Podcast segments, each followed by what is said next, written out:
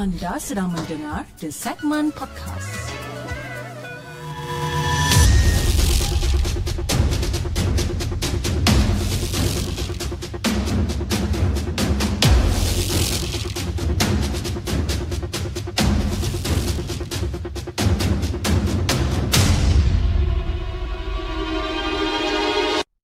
أعوذ بالله من الشيطان الرجيم بسم الله الرحمن الرحيم. لو أنزلنا هذا القرآن على جبل لرأيته خاشعا متصدعا من خشية الله وتلك الأمثال نضربها للناس لعلهم يتفكرون. صدق الله العظيم.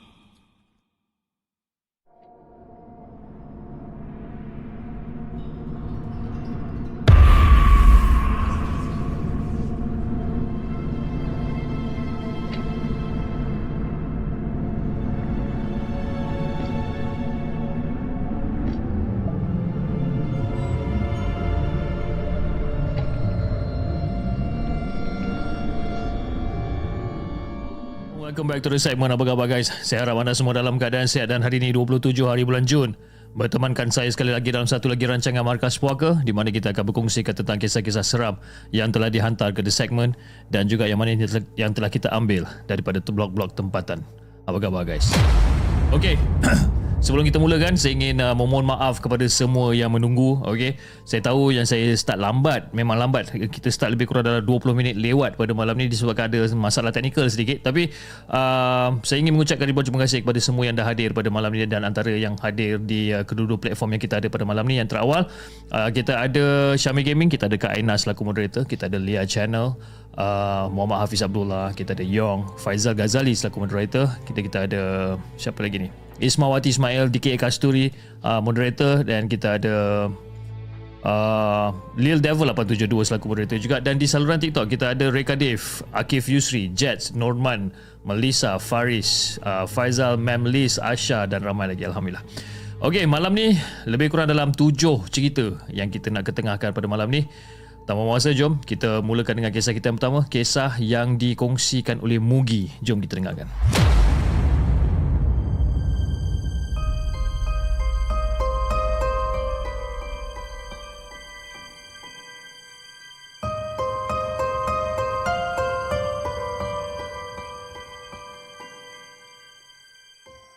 Adakah anda telah bersedia untuk mendengar kisah seram yang akan disampaikan oleh hos anda dalam Markas Puaka? Assalamualaikum kepada Hafiz dan juga kepada semua penonton Markas Puaka. Waalaikumsalam warahmatullahi Saya sebenarnya ada satu pengalaman seram berkaitan dengan suara mengerang misteri sewaktu usia saya berusia uh, 6-7 tahun macam tu lebih kurang. Bersekolah rendah lah eh pada tahun 1998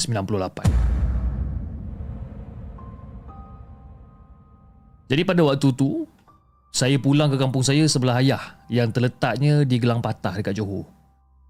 Jadi kampung saya ni pula dia berdekatan dengan pelabuhan Tanjung Pelepas ataupun PTP jadi rumah kampung ataupun rumah atuk dengan nenek saya ni adalah rumah papan jadi pattern rumah kampung tu adalah pattern rumah kampung yang lama iaitu ruang tamu di sebelah atas manakala di ruang dapur dan juga bilik air di sebelah bawah.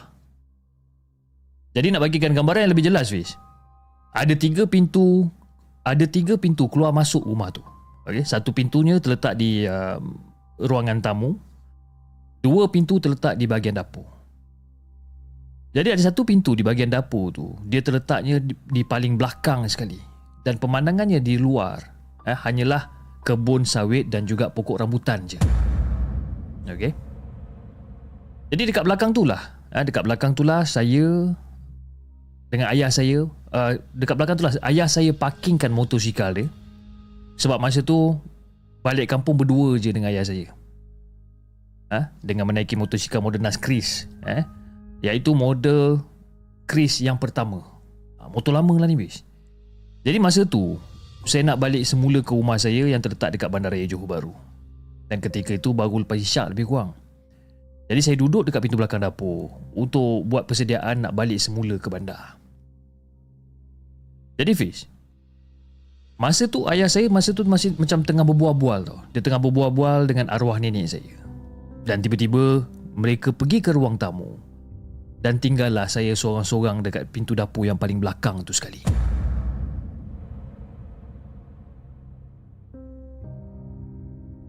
Jadi bila diorang dah tinggalkan saya Fiz, ha?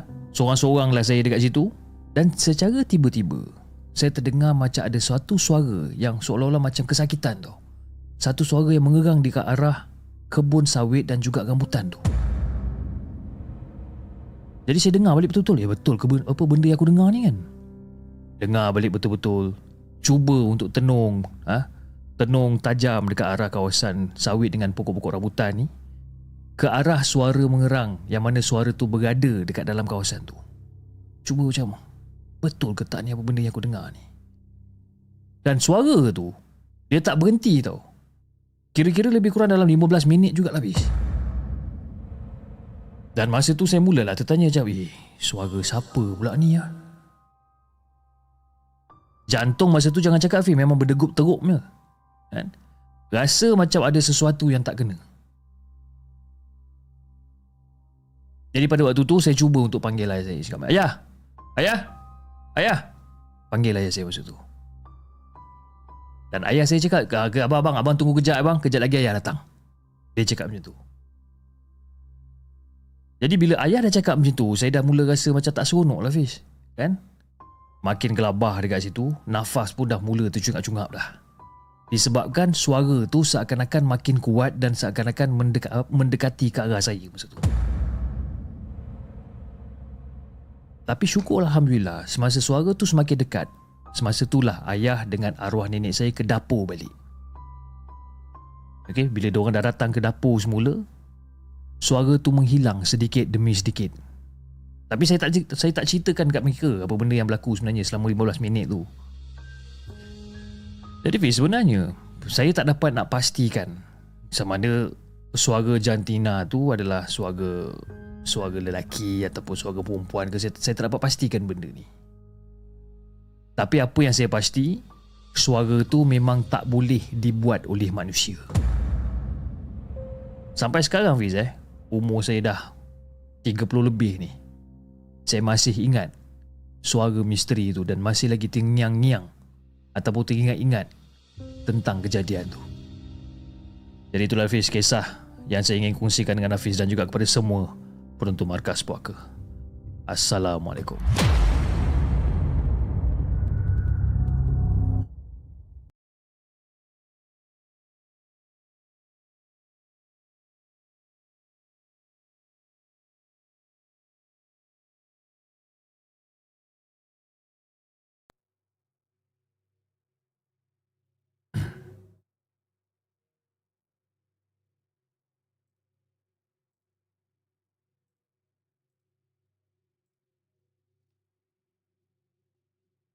Okey guys, itu dia kisah yang dikongsikan oleh Mugi dengan kisah dia yang berjudul Suara Mengerang dari Kebun. Okey, uh, you guys ada masalah apa-apa tak dengan dengan uh, dengan sound system sebenarnya? Sebab saya ada isu dengan sound system saya sekarang ni, tak tahu kenapa. You guys ada apa-apa problem tak dengar dengan sound system ni sebenarnya? Ada tak? Ataupun tak ada masalah ataupun suara saya masih okey. Sebab saya bila saya bercakap ni dia ada macam clacking sound sikit tau. Saya pun tak tahu uh, saya tak tak sure kenapa. Tapi saya daripada tadi cuba untuk troubleshoot benda ni masih lagi tak boleh. Okey je eh. Okey okey. Macam putus-putus. Ha, itulah dia. Okey background music boleh dengar tak guys?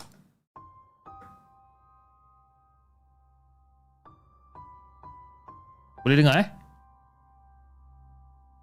sebab saya tak tahu kenapa suara saya ni macam ada clipping sikit tau. Daripada tadi ni. Okey je dengar background music tak dengar. Okey, Pelisa cakap tak dengar. Yang lain semua cakap dengar. Okey. Alright, alright. It's okay. Okey, uh, jom kita bacakan kisah kita yang seterusnya. Kisah yang kedua, kisah yang dihantarkan ataupun yang ditulis oleh Roger. Jom kita dengarkan.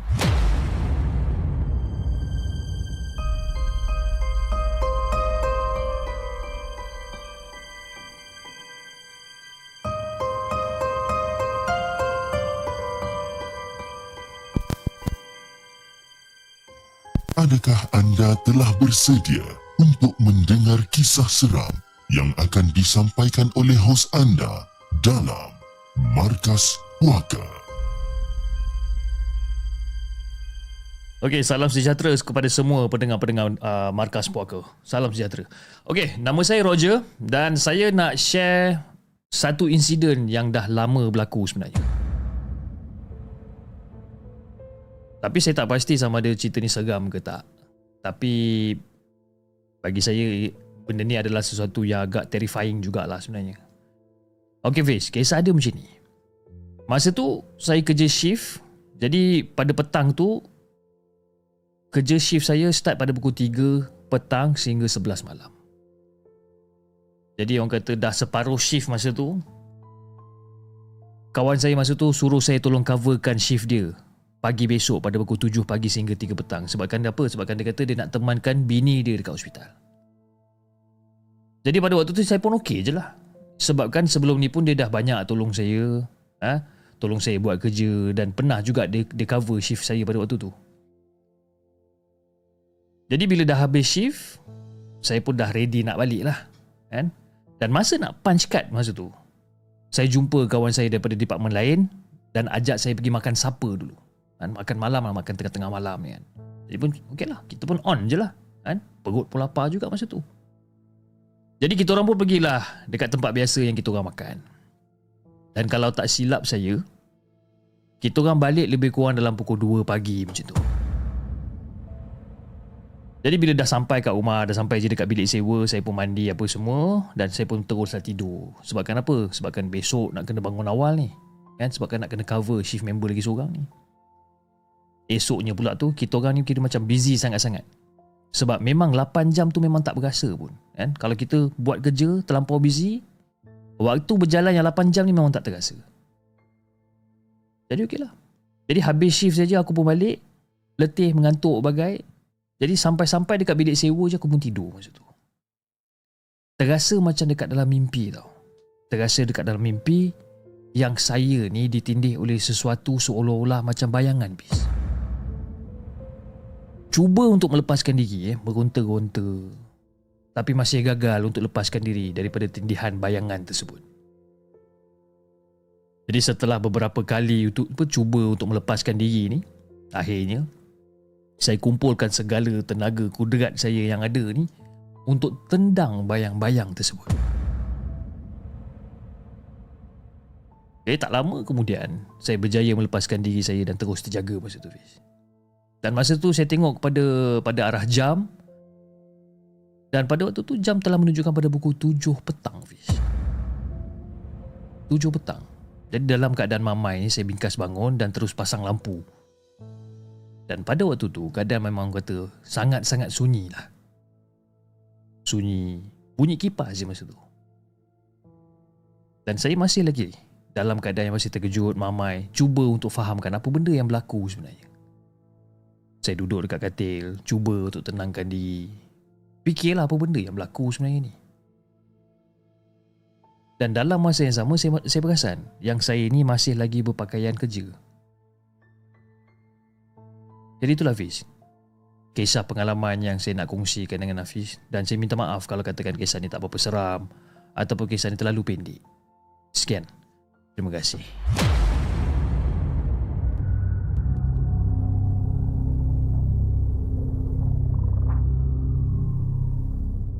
Jangan ke mana-mana.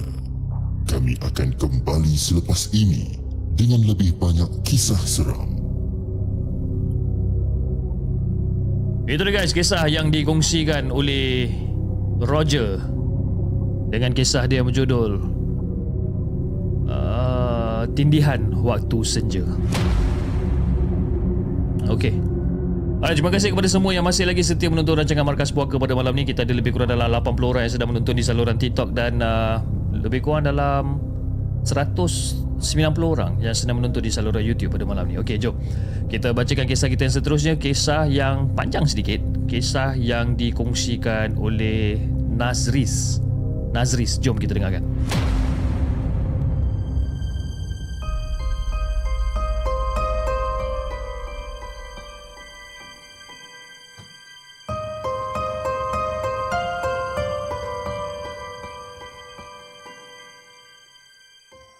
Adakah anda telah bersedia untuk mendengar kisah seram yang akan disampaikan oleh hos anda dalam Markas Puaka?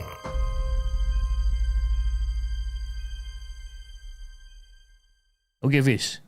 Sejujurnya Fiz, Rosli ni bukanlah seorang yang mudah untuk mengambil tahu. Terutama sekali perihal-perihal kisah-kisah yang berkait rapat. Yang berhubung kait rapat dengan hal-hal hantu ni sebenarnya. Jadi kalau ada di antara kalangan kawan-kawan yang bercerita tentang hantu ni, si Rosli ni orang kata sekadar nak dengar je lah. Dan kisah ni bermula sewaktu syarikat di mana tempat Rosli bekerja ni berpindah tempat. Jadi dari kilang yang beroperasi di uh, Kalang, di Kalang ke kilang di Senoko Road. Jadi cerita daripada bahagian Rosli ni sebenarnya Sebelum berpindah ke Senoko ni Banyak kisah-kisah yang aku dengar sebenarnya. Ini cerita Rosli lah Okay Banyak kisah-kisah yang aku dengar Daripada penceritaan orang-orang yang berkaitan dengan Kewujudan perempuan malam dekat kawasan sana. Jadi memandangkan hari tu adalah hari pertama Aku baru saja mula bertugas dekat kilang baru tu. Kena pula giliran untuk bertugas pada shift malam jadi nak dia jadikan cerita Sekitar jam lebih kurang dalam pukul 1 pagi macam itulah. Ada seorang kakak staff operator ni berlari keluar daripada arah kawasan tandas tu menuju Terus jumpa aku masa tu.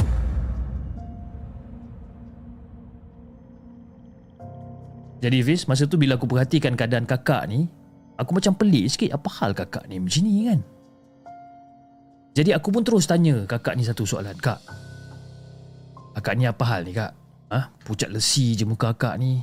Kan? Cuba akak cerita kat saya sikit apa hal ni kak? Ah, dek. Akak rasa macam ada benda pegang-pegang dekat belakang akak lah. Masa akak tengah buang air kecil tadi dekat tandas tu. Akak rasa macam mana ni benda pegang-pegang kat belakang akak ni? Akak terasa macam ada tangan pegang akak. Jadi sepanjang kakak tu bercerita, jelas aku dapat dengar suara dia memang betul-betul takut tau. Betul-betul menggeletar suara dia ni. Kemudian dia punya takut tu sampai ke tahap maksimum. Aku macam perhati je kakak ni. Jadi kebetulan pula pada malam kejadian tu hanya aku seorang je dengan dua orang lagi rakan setugas lelaki yang ada pada waktu tu. Manakala yang lain pula semua perempuan. Jadi setelah mendengar aduan daripada kakak operator tersebut, aku pun mencarilah dua orang lagi rakan setugas aku ni. Jadi bila aku dah berjumpa dengan orang, rupa-rupanya yang seorang ni sedap melayan tekak dia ni. Tengah makan, kan? Manakala yang seorang lagi dah lama hanyut agaknya kan, dah sampai ke benua Arif, apa ke ke benua Afrika agaknya. Tidur. Jadi masa tu aku malas nak fikir panjang sangat tentang hal-hal yang diceritakan oleh kakak operator ni tadi. Aku ambil Aku ambil jalan ringkas. Aku minta kakak tu berehat sebelum kembali semula untuk kerja dia balik. Jadi Fiz, nak dijadikan satu lagi cerita. Kakak kakak yang dah kena kacau dekat dalam tandas tu masa bertugas waktu shift malam tu, dia pergi pula mencari dia pergi pula bercerita kepada beberapa operator yang lain yang bertugas pada shift sebelah pagi keesokan gitu. Jadi bila dia bercerita dengan dengan orang lain, semua orang dah tahulah tentang kisah hal ni. Penyudahnya heboh satu kilang pasal hal ni. Jadi pada waktu tu supervisor kilang aku mengeluarkan arahan agar tutup kilang selama 2 minggu. Tapi Fiz bagi technician, ah, bagi bagi yang kata technician-technician macam aku ni, kami diarahkan untuk balik bertugas untuk membuat kerja-kerja penyeng, uh, untuk buat kerja-kerja maintenance. Jadi pada hari yang aku diarahkan untuk datang bertugas tu jugalah, aku telah diganggu sebanyak dua kali dalam tempoh sepanjang satu hari tersebut. Okay Fiz, kejadian yang pertama ni. Okay. Kejadian yang pertama ni, masa tu aku dah settle kerja-kerja aku ni semua. Kemudian aku pun pergilah ke tandas ha, Pergi ke tandas nak basuh tangan kan? Jadi dari pantulan cermin yang terdapat dekat sinki ni Aku memang nampak dengan jelas bis Ada sehelai kain berwarna putih menyusup masuk ke dalam sebuah bilik air kecil yang terletak di bahagian hujung sekali. Aku nampak benda ni. Jadi pada sangkaan awal aku Fiz, aku ingatkan budak-budak teknisian yang nak mandi ke apalah. Ha? Mungkin dia orang gunakan towel yang berwarna putih. Jadi bila, aku nampak benda ni dekat reflection cermin, bila aku nampak ada kain putih masuk dekat dalam toilet cubicle ni, aku pun buat tak tahu lah. Tapi yang buat aku jadi pelik pada masa tu Semua budak-budak teknisian masa tu Baru je masuk ke tandas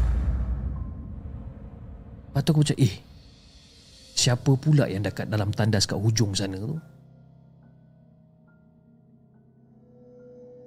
Jadi lepas pada tu Semua pun dah bersiap-siap dah nak balik Jadi sepatutnya kita orang balik Lebih kurang dalam pukul 11 malam Jadi masa tu kawan aku seorang tegur Eh Lee Rumah kau dekat-dekat area di sini je kan? Haa, memang dekat pun. Apa? Jadi aku macam aku macam rasa pelik tau. Aku macam rasa pelik dengan pertanyaan seorang mamat ni. Ah, Li. Rumah kau dekat-dekat sini je kan kan? Haa, kenapa? Apa hal? Li, kau rasa kau boleh tolong kita orang tak? Tolong korang? Tolong apa ni? uh, tolong pangcikatkan kad untuk kita orang boleh tak? Kita orang duduk jauh lah. Kau duduk dekat tak apalah kan? Kita orang nak gerak balik dulu boleh? Kejap lagi kau pangcikatkan kita orang boleh tak? Boleh Ali eh? Dia suruh aku pergi punchcard dia orang ni. Tapi memandangkan bos besar tak ada. Pada aku tak menjadi masalah besar langsung sebenarnya. Kan? Untuk tolong punchcard kawan-kawan ni. Jadi aku aku pun angguk je lah. Aku angguk aku tanda setuju. Jadi lebih kurang dalam pukul 11 malam macam tu Aku pun pergilah tolong dorang uruskan punch card kawan-kawan dan pastikan semua lampu dah ditutup dekat kawasan tu. Jadi selepas selesai tugas aku pada malam tu, aku pun terus je berjalan keluar daripada kilang menuju ke arah pintu pagar. Aku jalan. Jadi sebelum melewati keluar daripada pintu pagar kilang tu, ada seorang pakcik guard ni tegur aku. Ramah je pakcik guard ni. Kata. Uh, Rusli, Assalamualaikum. Ah, Waalaikumsalam, Cik. Uh, Rusli, kamu nanti nak balik naik apa nanti, Rusli? Eh, apa buat cik ni? Saya balik nanti naik bas je, Cik. Eh, naik bas ke? Jauh juga kamu nak berjalan ha? kalau nak pergi ke penghentian bas tu. Tak jauh ke?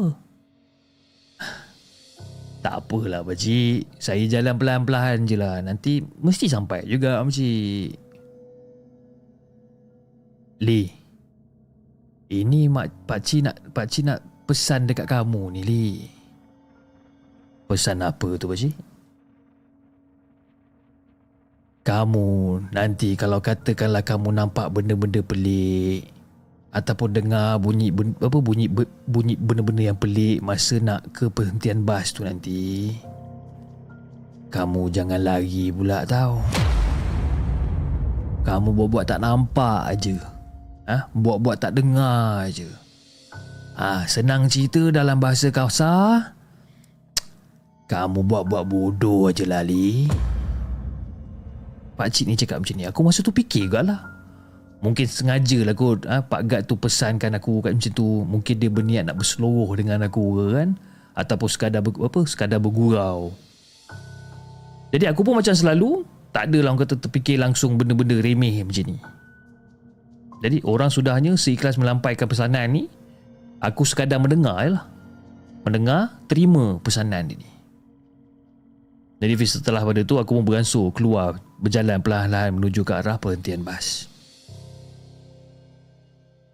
itu yang kejadian yang pertama. Okey. Jadi kejadian yang kedua ni pula. Untuk sampai ke kawasan penghentian bas ni, aku harus melalui sebuah seliku. Aku memang kena lalu seliku ni. Jadi masa tu sambil berjalan-jalan, masa tu pikiran aku dia dah mula dah mula melayang-layang lah bis. Boleh pula teringat kejadian yang berlaku dekat dalam tandas sebelum tamat kerja tadi. Jadi pada waktu tu aku macam terfikirlah macam eh, siapa punya tuala sebenarnya ni ah? Pelik betul lah. Takkan orang lain kot yang mandi kat dalam tu? Aku mula tanya macam-macam dekat dalam diri aku ni. Jadi pada waktu tu Fiz, perasaan aku tu dah mula datang seram sedikit demi sedikit. Aku dah mula rasa cuak dah. Jadi untuk menghilangkan perasaan takut pada ketika tu, aku capai kotak rokok aku yang berada dekat dalam aku punya sling bag ni. Aku letak kat rokok aku, aku letak rokok kat bibir aku, aku pun nyalakan. Cik, cik. Aku isap rokok masa tu. Masa dalam keadaan aku tengah hisap rokok ni, secara tiba-tiba rokok aku ni padam, Fiz. Aku macam bengang lah Macam eh apa hal pula ni? Aku baru je nyalakan rokok ni. Padam pula. Aku petik lagi api. Cik cik cik.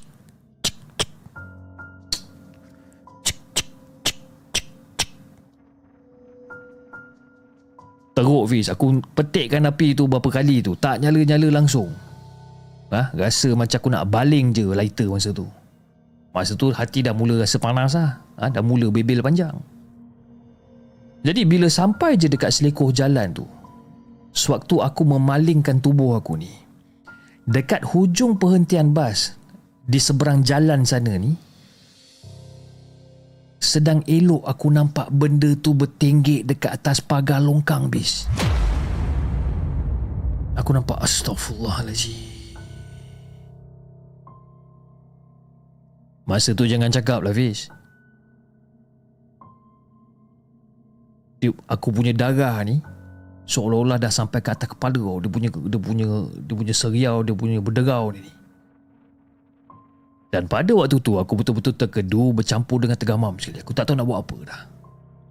Terus terdetik dekat dalam hati aku ni aku nak patah balik nak pusing balik ataupun nak teruskan jalan mana satu ni? Aku nak patah balik ke aku nak teruskan perjalanan aku nak patah balik ke aku nak teruskan jalan aku tak tahu ini kalau katakan aku pusing balik, takut benda tu kejar aku pula. Jadi pada waktu tu aku putuskan uh, untuk untuk meneruskan saja perjalanan aku sambil berjalan sambil-sambil cuba untuk menghidupkan balik lighter aku ni yang masih gagal ni. Aku jalan pelan-pelan cik, cik, cik. Cuba untuk nyalakan rokok aku ni balik. Jadi pada waktu tu Tengah perlahan-lahan aku berjalan ni Sambil-sambil mata mata aku ni jeling lah ke arah perhentian bas tu. Jadi memandangkan jalan raya kat situ Adalah jalan raya dua hala. Okay Si dia ni Tengah bertinggik dekat pagar longkang Perhentian bas dekat jalan seberang sana ni. Jadi semakin aku jalan menghampiri ke ke perhentian bas yang dekat yang dekat-dekat dengan aku ni, aku dah mula bau busuk Fiz bau busuk dah mula menyucuk-nyucuk hidung aku ni. Cakap aduh wey. dia punya bau busuk ni Fiz memang teruk Fiz macam bangkai bau dia.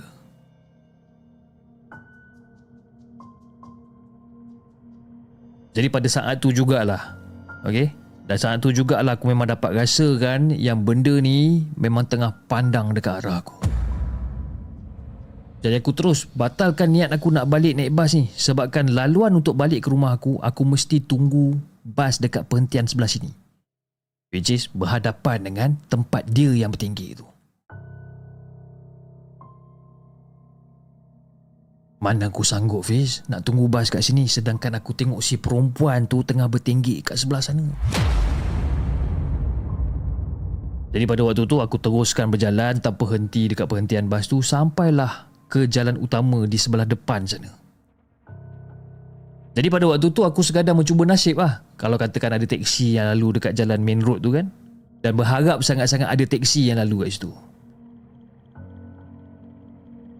Jadi masa aku dah sampai dekat ujung jalan sana ni, aku sajalah toleh balik ke belakang. Aku just nak tengok sama ada dia ada lagi ke tak kat situ.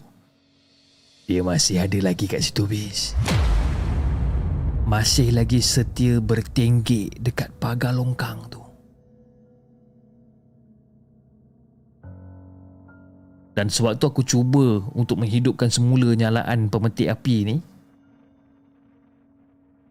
kali tu dengan sekali petik je api tu menyala. Aku macam. Eh menyala pula kau ni. Jadi bila aku nampak je taksi lalu aku cepat-cepat eh tahan taksi ni. Kan? Tapi Fiz, taksi ni pun kadang-kadang satu hal juga. Kan? Kadang-kadang dia rasa dia nak berhenti, dia berhenti. Kan? Jadi ada satu taksi ni berhenti dan pemandu taksi tu beritahu aku sebenarnya dia memang takut sangat-sangat nak berhenti dekat kawasan situ untuk ambil penumpang. Jadi aku tanya pada dekat pemandu taksi ni kenapa dia takut sangat-sangat nak berhenti dekat situ. Dia kata sebab kawasan Senoko ni memang jarang sangat orang tahan taksi. Jadi itulah Fiz, kisah daripada pengalaman pertama aku yang aku hadapi sendiri ni. Ha, dari tak pernah aku nak mengambil kisah langsung tentang hal-hal cerita-cerita macam ni, akhirnya benda tu telah menjadi satu realiti dekat dalam kehidupan aku ni. Terpaksa juga aku hadap benda ni betul-betul. Ha? Sebabkan benda ni jadi betul-betul depan mata aku ni, bis. Real punya.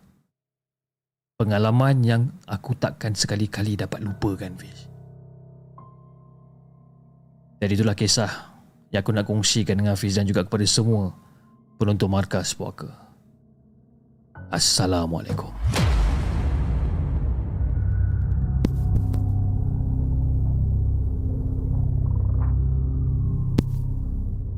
Jangan ke mana-mana.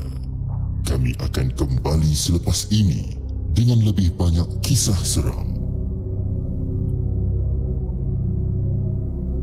Itu dia guys, kisah yang ketiga, kisah panjang eh, kisah yang dikongsikan oleh Nasris dengan kisah dia berjudul Perempuan Malam. Okey. Dalam gambaran anda apa yang saya ceritakan tadi tu eh, perempuan malam ni apa yang tengah bertinggi? Adakah dia uh, Pontianak ke ataupun Langsui ke ataupun Nenek Kebayan ke ataupun macam mana kan? Jalan Senoko ni kat mana sebenarnya kan? Saya pun tak sure lah. Senoko Siapa tahu ke Ini tempat dia kat mana sebenarnya Saya tak berapa pasti sebenarnya Dia kata tempat dia Daripada Kalang eh, yang beroper, Kilang yang beroperasi di Kalang Ke Kilang Senoko Road Singapore Saya pun tak sure eh? Kat mana eh tempat ni Siapa tahu boleh boleh boleh kongsikan sedikit info kepada saya. Saya ni kalau bab geografi ni memang feel sikit. Okey. Jom kita bacakan kisah kita yang seterusnya. Kisah yang keempat Kisah yang pendek daripada kisah keempat. Dia kata Assalamualaikum kepada Hafiz Dan juga kepada semua penonton Markas Puaka. Waalaikumsalam warahmatullahi Okey Hafiz Sebenarnya kisah ni berlaku Pada tahun 2019 Dekat Penang. Kisah ni tak adalah seram mana Hafiz kan? Tapi buatkan kita orang ni tak boleh tidur. Jadi kisahnya Kita orang tempah hotel bajet Untuk tidur dengan rehat je jadi bila sampai dekat destinasi, agak kecewa jugalah. Sebabkan hotel bukan dekat pulau, tapi dekat seberang perai. Jadi disebabkan letih memandu daripada Johor, kita orang pun teruslah check in dan kita orang pun terus naik ke atas. Tapi Fiz, tingkat bilik kita orang ni sunyi semacam tau. Macam tak ada orang langsung. Nak bagikan gambaran Fiz eh. Bila kita orang buka TV Bukan main kuat lagi suara TV ni. Sedangkan dah letak volume yang paling rendah. Ha, Bayangkan Betapa sunyinya tempat ni. Jadi masa tu Fiz Aku ingat lagi Masa kita dah check in apa semua. Masa tu aku tengah solat maghrib tau. Aku tengah solat maghrib kan? Tengah sedap solat maghrib masa tu. Tengah khusyuk solat maghrib. Aku terdengar Dekat luar bilik ni Aku terdengar daripada luar bilik ni seakan-akan ada suara yang tengah ketawa menilai sayup-sayup.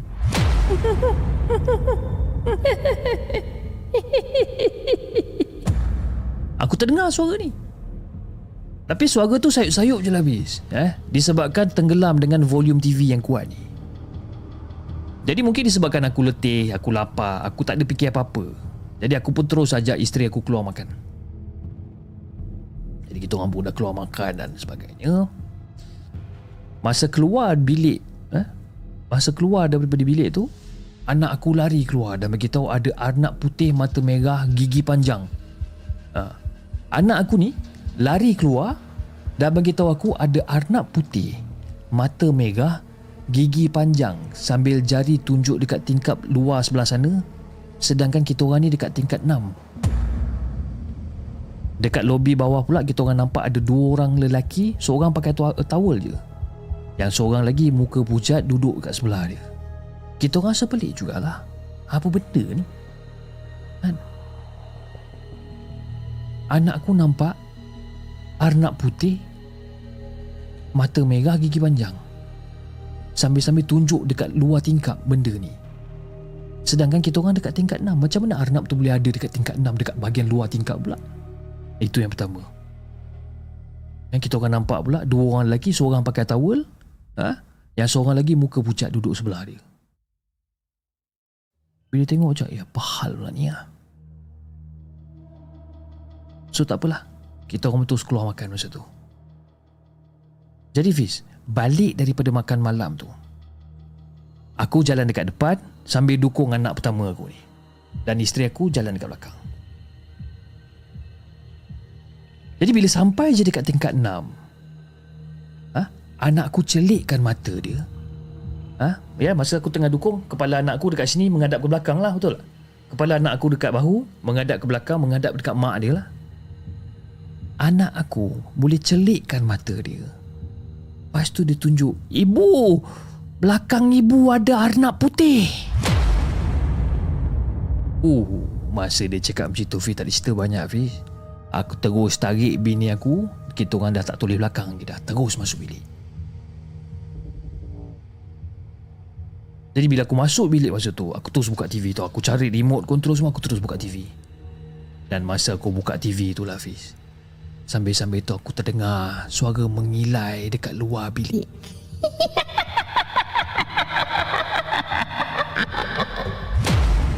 Aku terdengar suara ni, bis.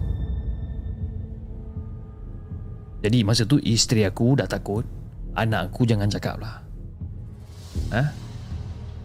Tapi anak aku yang lagi seorang ni, dia tak tahu apa-apa tau. Dia sibuk nak buka pintu, dia kata dia nak tengok arnab putih tu. Jadi Fiz pada waktu tu aku sebagai ketua keluarga ni Walaupun aku dah takut bagai nak gila Aku kena buat-buat berani juga depan isteri aku ni Fiz Jadi pada waktu tu aku suruh anak dengan bini-bini apa anak Anak-anak dengan bini aku tidur. Ha? Jadi bila aku matikan TV Bukan main kuat dia mengilai dekat luar tu. Bukan kata mengilai aja Fiz. Siap main tombol pintu lagi. Dan pada waktu tu aku terus ambil uduk Aku mengaji Aku buka rukyah kat YouTube Dan lama kelamaan suara mengilai tu Makin lama makin hilang Makin lama makin hilang. Tapi pada malam tu Fish Aku dengan isteri aku Kita orang tak dapat tidur. Lepas je azan subuh Tak ada cerita banyak Kita orang check out. Sekarang baru aku faham Masa kita orang check out tu Dua orang yang kita orang nampak Yang seorang pakai towel Yang seorang lagi muka pucat ni Masih lagi berada dekat lobi Rupa-rupanya dua orang ni adalah Guest macam kita juga. Cumanya Dia orang tidur dekat lobi je pada malam tu. Baru aku tahu kenapa dia orang kat situ. Jadi itulah Fiz kisah Yang aku nak kongsikan dengan Fiz Dan juga kepada semua Penonton Markas Puaka. Assalamualaikum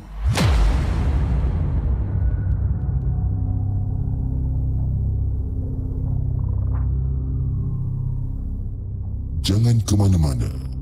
Kami akan kembali selepas ini dengan lebih banyak kisah seram.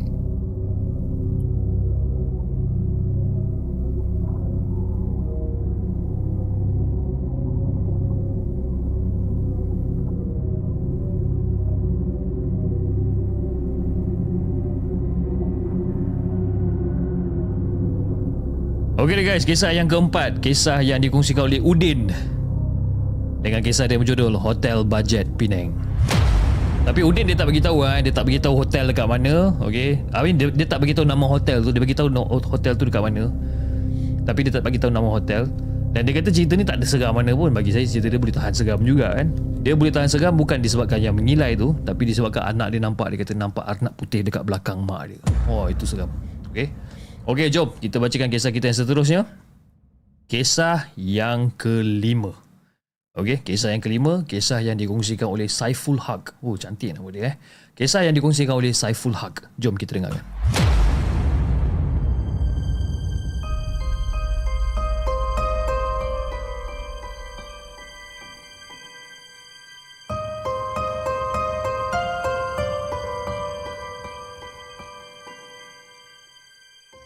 Adakah anda telah bersedia untuk mendengar kisah seram yang akan disampaikan oleh hos anda dalam Markas Puaka? Assalamualaikum kepada semua para penonton maupun pendengar Markas Puaka. Waalaikumsalam warahmatullahi Okey Fiz, sebenarnya dalam tulisan kali ini ada dua kisah yang telah dikongsikan oleh Ain tau. Okey, bukan nama sebenar kepada kita semua. Okey.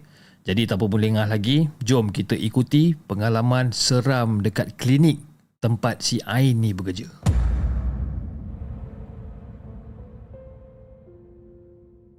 Okey. Kisah yang pertama ni. Malam tu seperti biasa lah kita orang ada penggiliran waktu.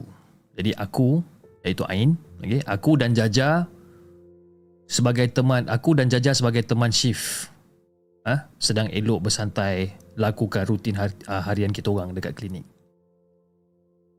Jadi pada waktu tu Dr. Raziah pula masih berada dekat dalam bilik dengan urusan dia. Jadi pada tu pada waktu tu si Jaja buka mulut. Ain, kau dah selesai ke Ain? Ada, sikit lagi, sikit lagi. Aku cakap ke dia sikit lagi. Ah, uh, okey. Kalau nanti dah selesai, jom kita lepak kat kaunter jap. Jadi pada waktu tu aku just angkatkan ibu jari ibu jari aku, aku tunjuk tanda tanda setuju dekat dia. Sambil mata aku terus fokus untuk siapkan laporan akhir harian aku ni. Jadi pada waktu tu Jaja dah mula bergerak menuju ke arah kaunter lah. Jadi masa tengah buat-buat kerja betul aku ucap Okey siap Jadi tanpa berlengah Aku pun teruslah bergerak ke kaunter Ikut serta Jaja dekat situ Jadi masa aku sampai dekat kaunter tu Aku tengok si Jaja ni Tengah bersenang lenang Sambil-sambil tengok CCTV Satu-satu rakaman lokasi dekat dalam klinik kita orang lihat. Jadi pada waktu tu dia pun tanya In kau cuba tengok dekat wheelchair tu. Dia cakap macam tu Cuba kau tengok dekat wheelchair tu. Jadi aku pun cubalah tengok ha, Mencari kerusi roda yang dia maksudkan ni Lepas tu dahi aku berkerut lah Dahi aku berkerut tengok si muka Jaja ni kan Jadi bila aku tengok muka Jaja Riak muka dia ni dah mula berubah tau Ketakutan Eh Jang Kenapa? Tak Kau perasan tak? Tadi Wheelchair tu dekat situ kan? Ini apa sal wheelchair tu dekat tengah-tengah pula? Jadi pada waktu tu Fiz Aku terus tengok balik CCTV tadi. Terkebel-kebel aku tengok CCTV ni. Dan bila aku tengok macam Ah, ah lah Jah Weh Jah Macam mana dia boleh ke tengah eh? Dan pada waktu tu si Jaja ni hanya mencebik Dan terus angkat bahu je macam Tak tahu. Entahlah. Tak payah tanyalah. Jomlah kita masuk dalam. Dia cakap macam tu jadi kita orang pun masuklah ke bahagian dalam, okey? Sehinggalah ada pesakit yang datang. Dan kerusi roda yang berada dekat tengah-tengah pada waktu tu, tengah-tengah lorong ataupun tengah-tengah klinik pada waktu tu, kita orang alihkan kerusi roda tu bila hari dah mula cerah. Itu kisah yang pertama. Jadi kisah yang kedua ni pula, Dr. Razia tiba-tiba, eh, Sejak bila menangis ni? Tanya Dr. Razia. Dr. Razia tanya kepada seorang bapa ni lah. Sejak bila dia ni menangis ni? Tak tahulah doktor, sebelum ni dia okey je doktor. Cuma lately ni si Afif anak saya ni makin kerap menangis. Tak tahu kenapa. Jadi ibu kepada si Afif ni tengah cuba untuk tenangkan tenangkan budak ni lah. Dan tiba-tiba ibu kepada si Afif ni buka mulut. Tapi kan doktor, memang ada gangguan sebelum ni. Tapi lepas tu okey lah kejap. Jadi si Dr. Razia ni macam berkerut lah muka dia ni. Kan? Sambil-sambil bermain pen dekat jari dia ni. Lepas tu si Dr. Razia ni pun tanya, gangguan? Jadi masa masa masa tu ibu bapa si Afif ni mengangguk dengan wajah yang orang kata macam penuh tanda tanya tau. Dan Dr. Razia masih belum mengerti maksud gangguan tu tadi. Dan wanita tu terus eh, menatap pesakit kecil dekat depan dia ni dengan orang kata dengan penuh keheranan. Dia tengok je dia tengok je si Afif ni. Dan barulah bapa dia buka mulut. Sebenarnya kan doktor, kami dah cuba rawatan ustaz doktor. Cuma sekarang ni kami nak cuba dekat klinik pula. Barulah Dr. Razia faham apa yang dimaksudkan dengan gangguan tu. Cuma dia pelik sebab selalunya benda-benda macam ni orang akan datang ke klinik dulu sebelum pergi jumpa ustaz. Andai kata benda tu belum sembuh. Tapi kali ni terbalik pula. Dia pergi ustaz dulu baru ke klinik. Tapi tak apalah. Bila dah settle je urusan consultation apa segala macam dengan pesakit ni, Dr. Razia pun masuklah semula ke bilik on call dia nak sambung tidur lah Dr. Razia ni. Yalah tengah-tengah malam kan. Jadi masa dia dah masuk balik ke bilik on call, dia tengah nak sambung tidur, tiba-tiba dia terdengar bunyi ketukan pintu. Tak tak tak tak tak tak. Uh, masuk. Dr. Razia cakap, masuk. Dan pintu bilik tu terbuka perlahan-lahan tau. Tapi tak ada siapa-siapa pun yang masuk. Jadi untuk pengetahuan Hafiz dan juga kepada semua penonton markas puaka. Sekiranya on call malam tersebut adalah doktor lelaki, maka dua orang pembantu perempuan akan solat di sekitar bilik ubat. Namun jika sebaliknya, maka pembantu tersebut akan solat dekat dalam bilik on call. Jadi Dr. Razia ni duk fikirlah mungkin si Ain dengan Jaja ni nak tumpang solat lah kot mungkin. Jadi disebabkan rasa heran, Dr. Razia pun terus bangun dan terus periksa pintu bilik tu. Dan tak lama lepas tu, Dr. Razia ni pergi ke kaunter. Bila dia sampai dekat kaunter, si Ain ni pun tanya, Eh, doktor, doktor okey ke tak ni doktor? Sebab apa dia nampak muka Dr. Razia ni macam pucat sikit. Jadi dekat situlah Dr. Razia terus berkongsi cerita tentang ketukan tu tadi. Jadi bila bila Dr. Razia ni bercerita tentang hal ni, si Ain dengan si Jaja ni mula berpandangan antara satu sama lain.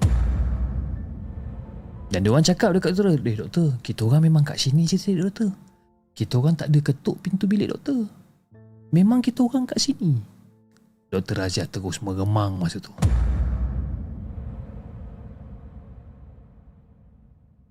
apa yang mengganggu sebenarnya kita orang pun tak tahu Fiz. Jadi itulah kisah yang aku nak kongsikan dengan Hafiz dan juga kepada semua penonton markas puaka.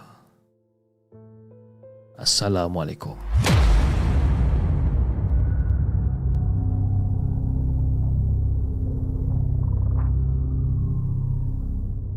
Jangan ke mana-mana. Kami akan kembali selepas ini dengan lebih banyak kisah seram.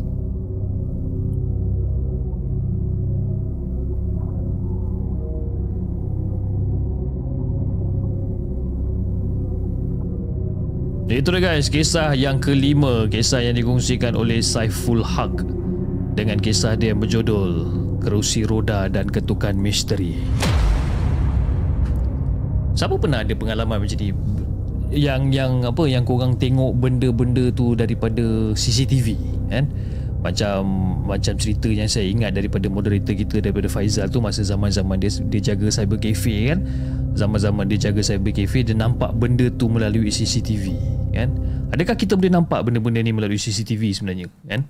Kadang-kadang saya pun rasa seram juga sebenarnya sebab bila yalah bila kita kadang-kadang macam uh, saya duduk dekat dekat dalam bilik seorang-seorang saya saya memang suka tengok keadaan dekat kedai saya pada waktu malam tau. Kedai uh, macam macam yang anda semua tahu. Uh, saya saya mempunyai uh, pet store di uh, di di di Subang Jaya. Jadi kadang-kadang malam-malam saya memang ada satu perangai yang suka nak tengok uh, benda-benda macam ni lah kan?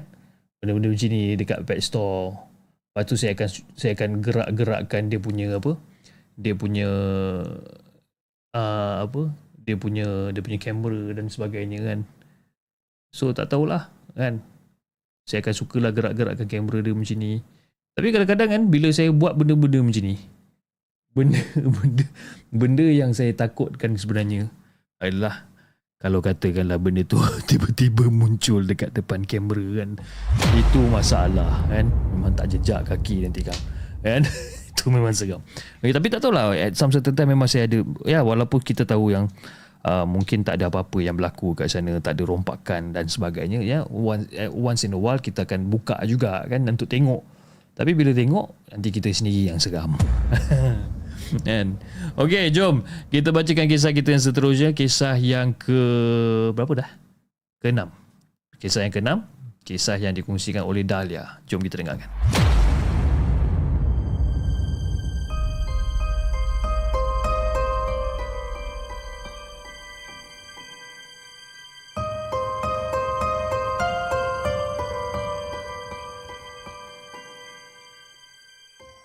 Adakah anda telah bersedia untuk mendengar kisah seram yang akan disampaikan oleh hos anda dalam Markas Puaka?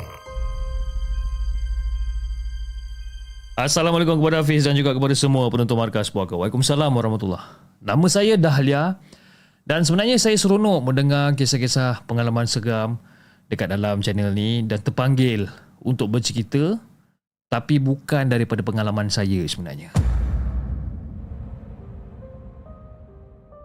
Tapi ini adalah pengalaman ayah sebagai polis merin yang bertugas di Lahad Datu, Sabah pada zaman 1990-an dulu.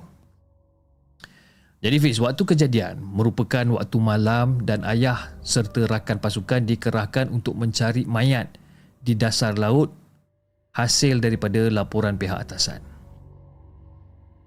Jadi yang ditugaskan untuk terjun ke dalam untuk mencari ini adalah ayah saya dan juga beberapa rakan dia yang lain.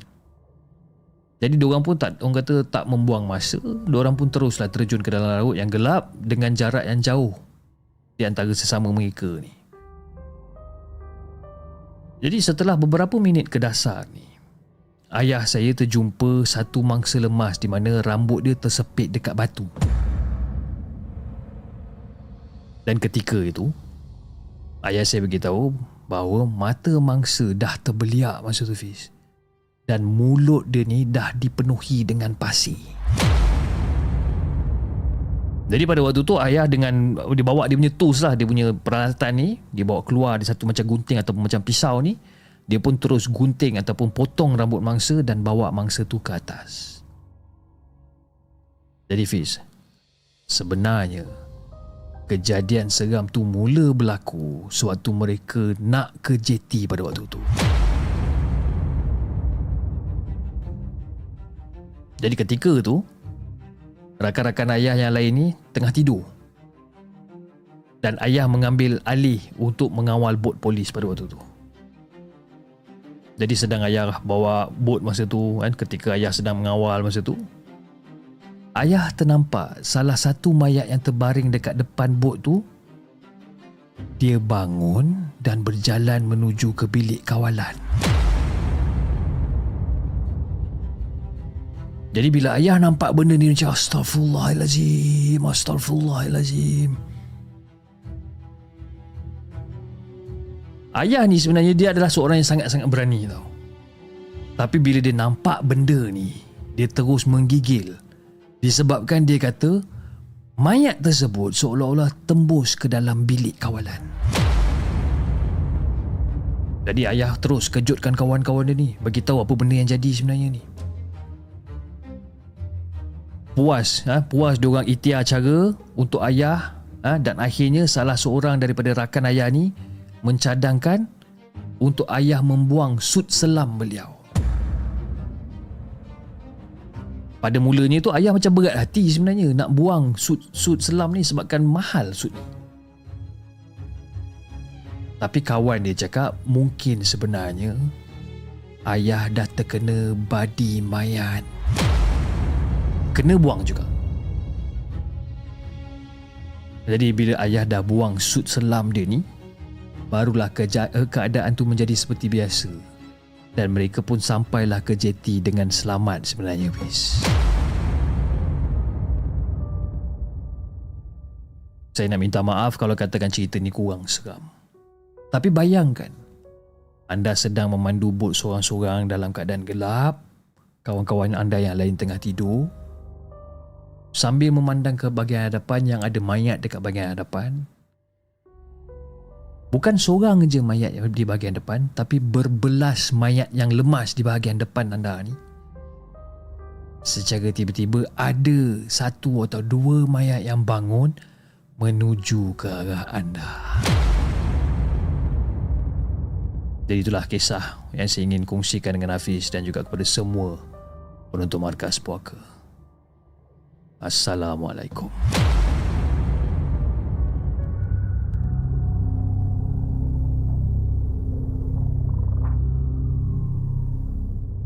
Jangan ke mana-mana. Kami akan kembali selepas ini dengan lebih banyak kisah seram.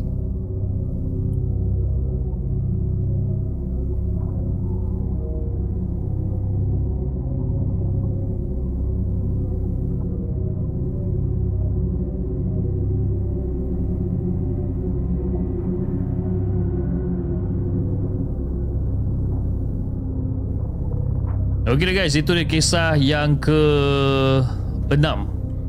Kisah yang dikongsikan oleh Dahlia dengan kisah dia berjudul Pengalaman Polis Marine 1990-an. Okey guys, sebentar sekejap eh. Saya nak kena betulkan satu benda kejap sebentar ya. Bagi saya seminit. Sebentar eh.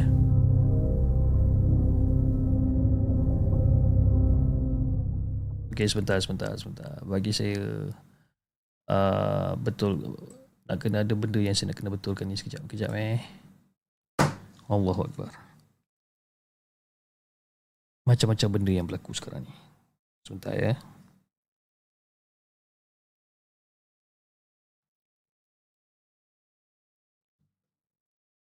Okey, kejap eh.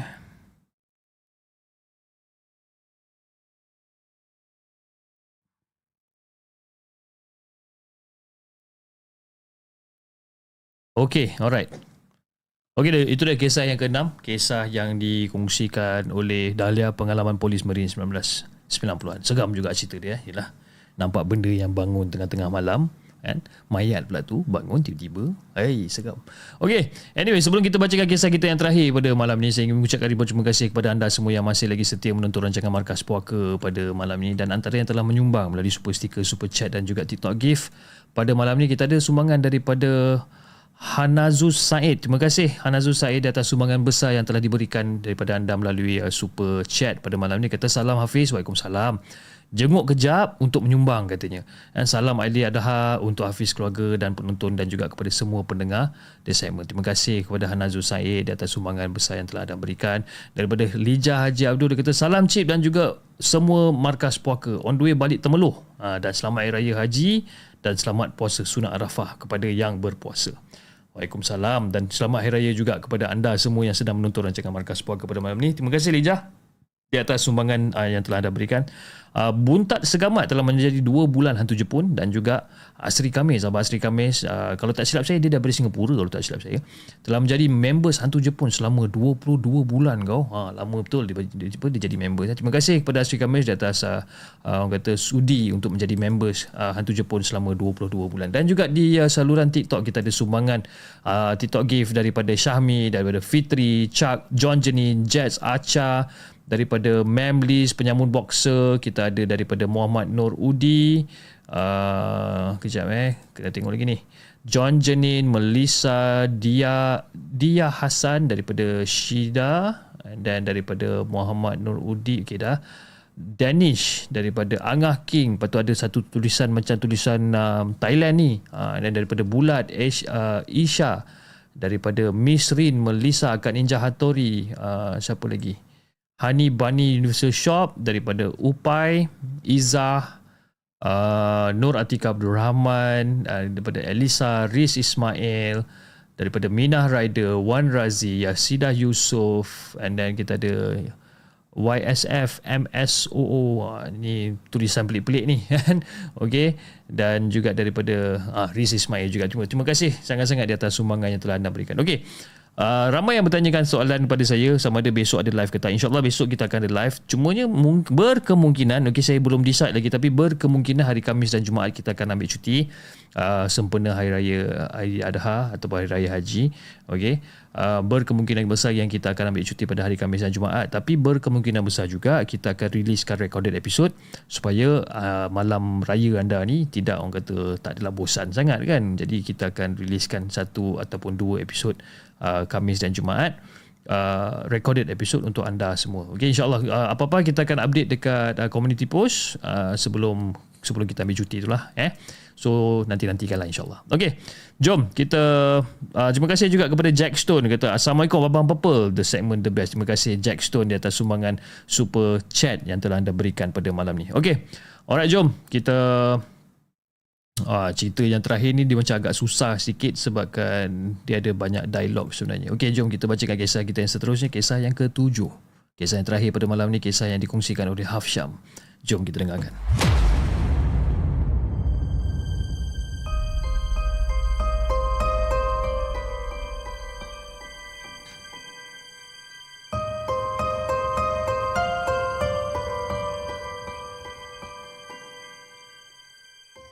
Adakah anda telah bersedia untuk mendengar kisah seram yang akan disampaikan oleh hos anda dalam Markas Puaka?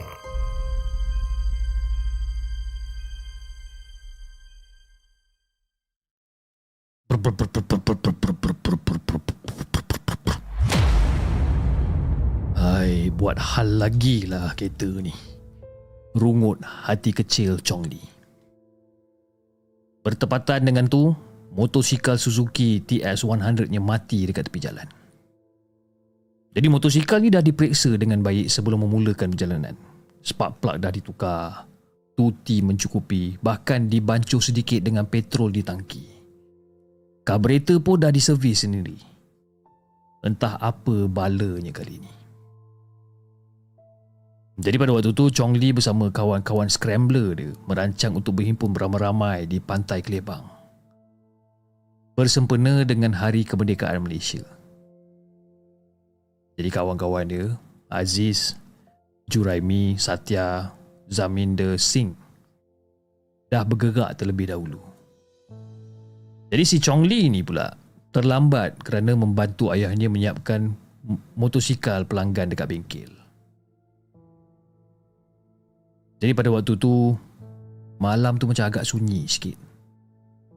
Dilihatnya sekeliling hanyalah kebun getah Dalam kegelapan malam. Dikeluarkan lampu picit daripada beg dia Chong Li memeriksa spark plug dekat motosikal dia ni. Kelihatan masih elok lagi. Chong Li cuba Untuk menghidupkan enjin Suzuki TS100 dia ni. Sama macam tadi jadi, Chong Li tolak motosikal dia ke arah perhentian bas dan dia duduk dekat situ cuba untuk berfikir macam mana nak selesaikan benda ni. Jadi ada beberapa buah kenderaan lalu lalang kat depan dia ni. Satu pun tak berhenti untuk tolong dia ataupun paling tidak bertanyakan khabar. Dan pekan terdekat iaitu Bakri agak jauh daripada lokasi yang beradanya si Chong Li ni pada zaman 1980-an bukanlah seperti zaman-zaman selepas dia. Tak ada komunikasi yang mudah seperti sekarang. Orang-orang hanya menggunakan telefon awam untuk berhubung sesama mereka. Jadi apa yang Chong Li fikir adalah tidur dekat bus stop dan cuba mendapatkan pertolongan keesokan harinya. Jadi daripada kejauhan, Chong Li melihat ada cahaya kenderaan yang menuruni bukit dengan perlahan semakin lama semakin dekat dan bunyi enjinnya yang membobok-bobok semakin kuat kedengaran. Sebuah lori tanpa pintu dan berbumbung kayu berhenti dekat depan Chong Li. Jadi apabila ditanya oleh pemandu, Chong Li terus bagi tahu yang motosikal dia rosak. Lalu pemandu yang berbadan gempal tu menyuruhnya untuk menolak motosikal tu tu naik ke atas cargo bed. Jadi Chong Li tanpa buang masa terus berbuat demikian. Jadi setelah selesai mengikat motor dia ni, mereka pun terus bergerak daripada perhentian tu. Eh, hey, lu mana mau pergi ni? Ha? Lu mana mau pergi? Oh, saya nak ke pantai Kelebang. Saja kumpul-kumpul sebab besok cuti hari merdeka. Uh, nama saya Chong Li. Ah, aku Samad. Orang panggil aku Samad Boyak. Oh. Ha. Abang nak gimana ni bang? Balik kerja ni. Ha? Baru hantar barang runcit dekat Parit Yani tadi. Turun bukit tu aku nampak kau ni dekat dekat dekat bus stop tu. Ha? Malam-malam macam ni susah tau orang nak tolong. Ha? Sambil-sambil tu Samad menggosok hidung dia ni. Ah. Terima kasihlah bang eh tolong saya. Eh tak apalah. Ini hari-hari lu. Kan? Hari lu susah saya tolong. Lain hari orang lain susah lu tolonglah. Eh? Hidup sekarang banyak senang mah. Jangan mati je. Mati tak boleh tolong. Tapi kalau saya lain lah. Ha? Eh, lu jalan malam-malam jaga-jaga, okey? Orang jahat banyak tau. Hantu pun banyak juga. Eh, biasalah bang. Orang sudah suruh berhantu kan? Biasalah tu. Dan Chong Li pada waktu tu tergelak sendiri dengan kata-kata dia ni. Jadi si Samad sambung lagi sekali. Eh Li, zaman sekarang macam ni lah Li. Orang baik makin sikit, orang jahat makin banyak. Eh Li, lu asal mana ah? Oh saya ah. Saya tungkang pecah. Duduk dekat pekan sana. Saya buka bapak saya punya bengkel motor. Kan? Oh. Bengkel motor bapak lu ah. Eh. Bapak lu siapa nama ah? Oh, bapak saya Kim Seng. Orang panggil dia Apek Patenam. Oh, Apek Patenam. Eh, aku kenal dia lah. Dulu-dulu ada juga aku hantar barang motor dekat dia. Eh, hantar barang dekat Pak ah? Aku tak pernah nampak kau pun. Eh, ya Lee, kan aku dah cakap. Ah, Tak faham lagi ke? Jadi sesampainya dekat Pekan Bakri pada waktu tu. Si Samad cakap lagi sekali. Eh Lee, aku berhentikan lu dekat sini eh. Tu, bengkel dekat depan sana. Ha, esok pagi lu boleh pergilah dekat sana. Jadi pada waktu tu Pekan Bakri ni dah lama tidur. Tak ada aktiviti yang beroperasi. Semuanya sedang sedang sedang diulit. Ha, mimpi sebenarnya. Sayup-sayup kedengaran lulungan anjing dekat belakang pekan. Jadi pada waktu tu mereka menurunkan basikal scrambler tu dan Chong Li menyuruhnya ke, tem- ke penghentian bas. Samad lagi sekali bertanya. Eh Lee, lu cuba start lagi sekali mana tahu hidup ke? Dan Chong Li cuba untuk menghidupkan Suzuki TS100 dia ni. Dengan sekali hentak, enjin motosikal dia hidup dengan mudah. Eh bang, sudah hidup lah bang. Dan Chong Li menyampuk. Kan? Cakap yang motor dia dah hidup. Dan pada waktu tu, Chong Li menyeluk saku jeans dia ni. Rasa bersalah pula menumpang kendaraan orang tanpa menghulurkan duit minyak. Eh bang, nah ni duit sikit eh. Li, tak payahlah, tak payah, tak payah. Tak payah aku cakap.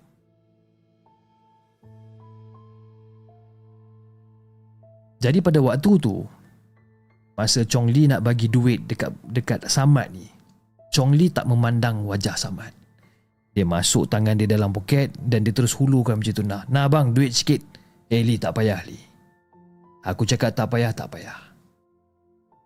Jadi bila Chong Li angkat muka dia, Chong Li terkejut besar pada waktu tu.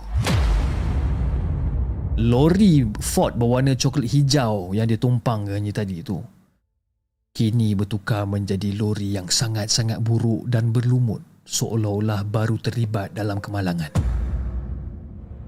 Kaca windscreen dia pecah, canvas dia rabak, tayar ada yang pancit, ada yang dah tercabut.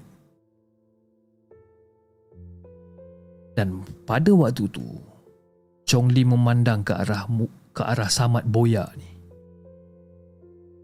Dari rupa seorang lelaki gempal yang berusia 40-an, kini rupa Samad menjadi seseorang yang sangat-sangat mengerikan. Baju yang dipakai berlumuran darah, koyak gabak.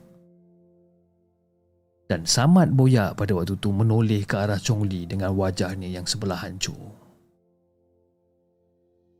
Pelipis kepala dia pecah dan mengalirkan darah dan otak yang sekali-sekala berdenyut-denyut. Jadi apabila Samad Boyak tersenyum, biji mata dia yang tersembul daripada muka dia tu jatuh meluluh Fiz. Jadi pada waktu tu Chong Li nak lari. Tapi kaki dia ni seolah-olah terpasung ke bumi.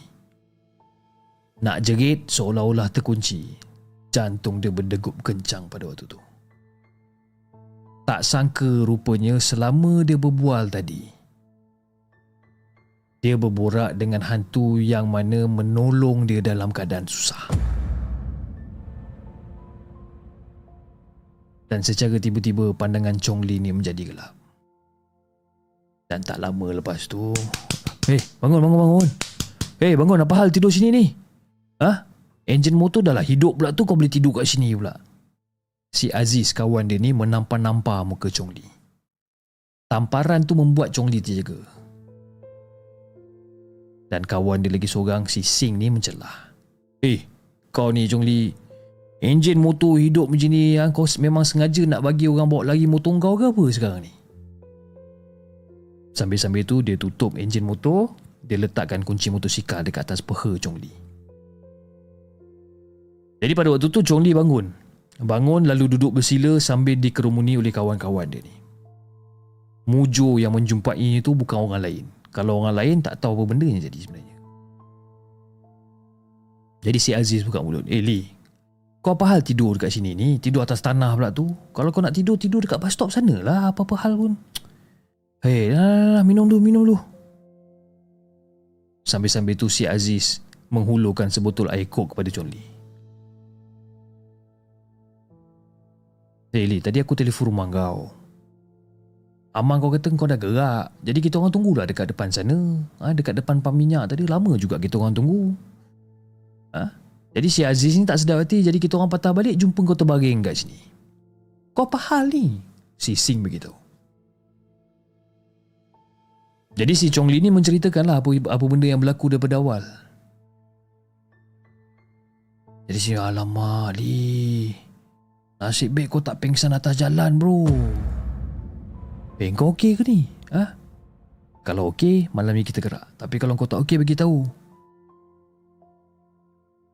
Jadi si Chong Li pada waktu tu hanya mengangguk sambil memberi syarat Bagus Dengan tangan dia ni dan mereka meneruskan perjalanan ke pantai Kelebang pada malam tu juga walaupun Chong Li telah berjumpa dengan tu. Jadi bila diorang dah breakfast dekat Kelebang, Chong Li ke pondok telefon untuk hubungi mak dia ni. Bila telefon mak dia, ter ter. Hello? Ah, Chong Li, kamu okey ke ni? Ah, okey ma. Ah, saya dah selamat sampai pagi tadi. Kawan-kawan saya pun semua dah tunggu saya dekat Bakri. Jawab Chong Li pada waktu tu. Dia, dan dia berharap yang mak dia berasa lega dan tak berterusan risau tentang Chong Li ni. Ah, uh, ma. Papa ada tak?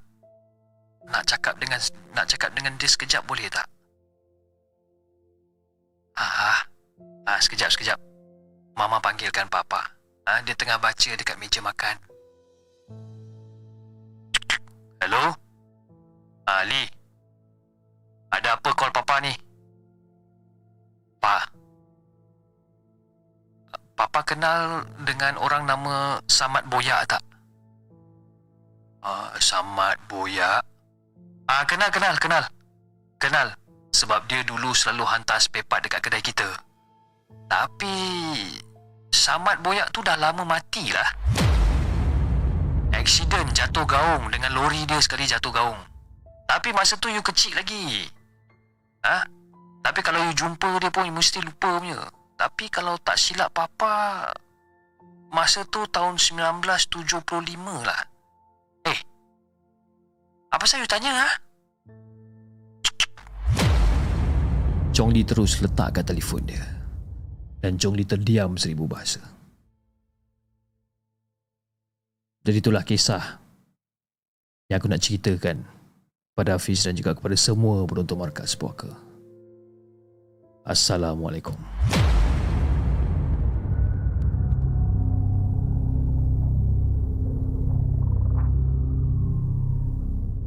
Jangan ke mana-mana. Kami akan kembali selepas ini dengan lebih banyak kisah seram.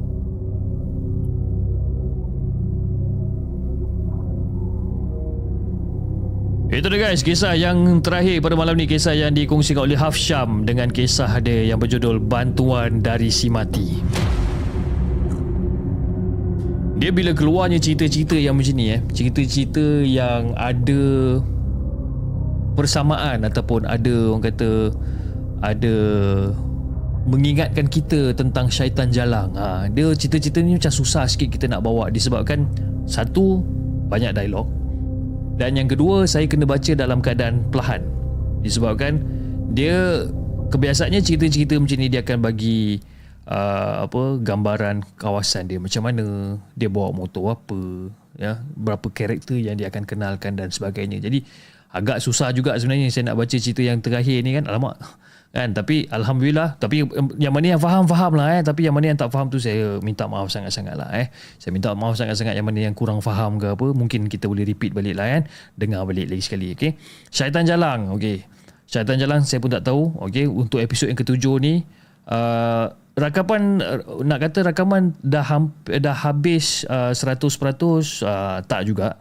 Okey rakaman masih lagi dijalankan sebenarnya. Cuma progress tu dah ada lah progress tu dah ada dan insyaAllah mungkin kita akan riliskan dalam masa beberapa minggu lagi, beberapa bulan lagi insyaAllah.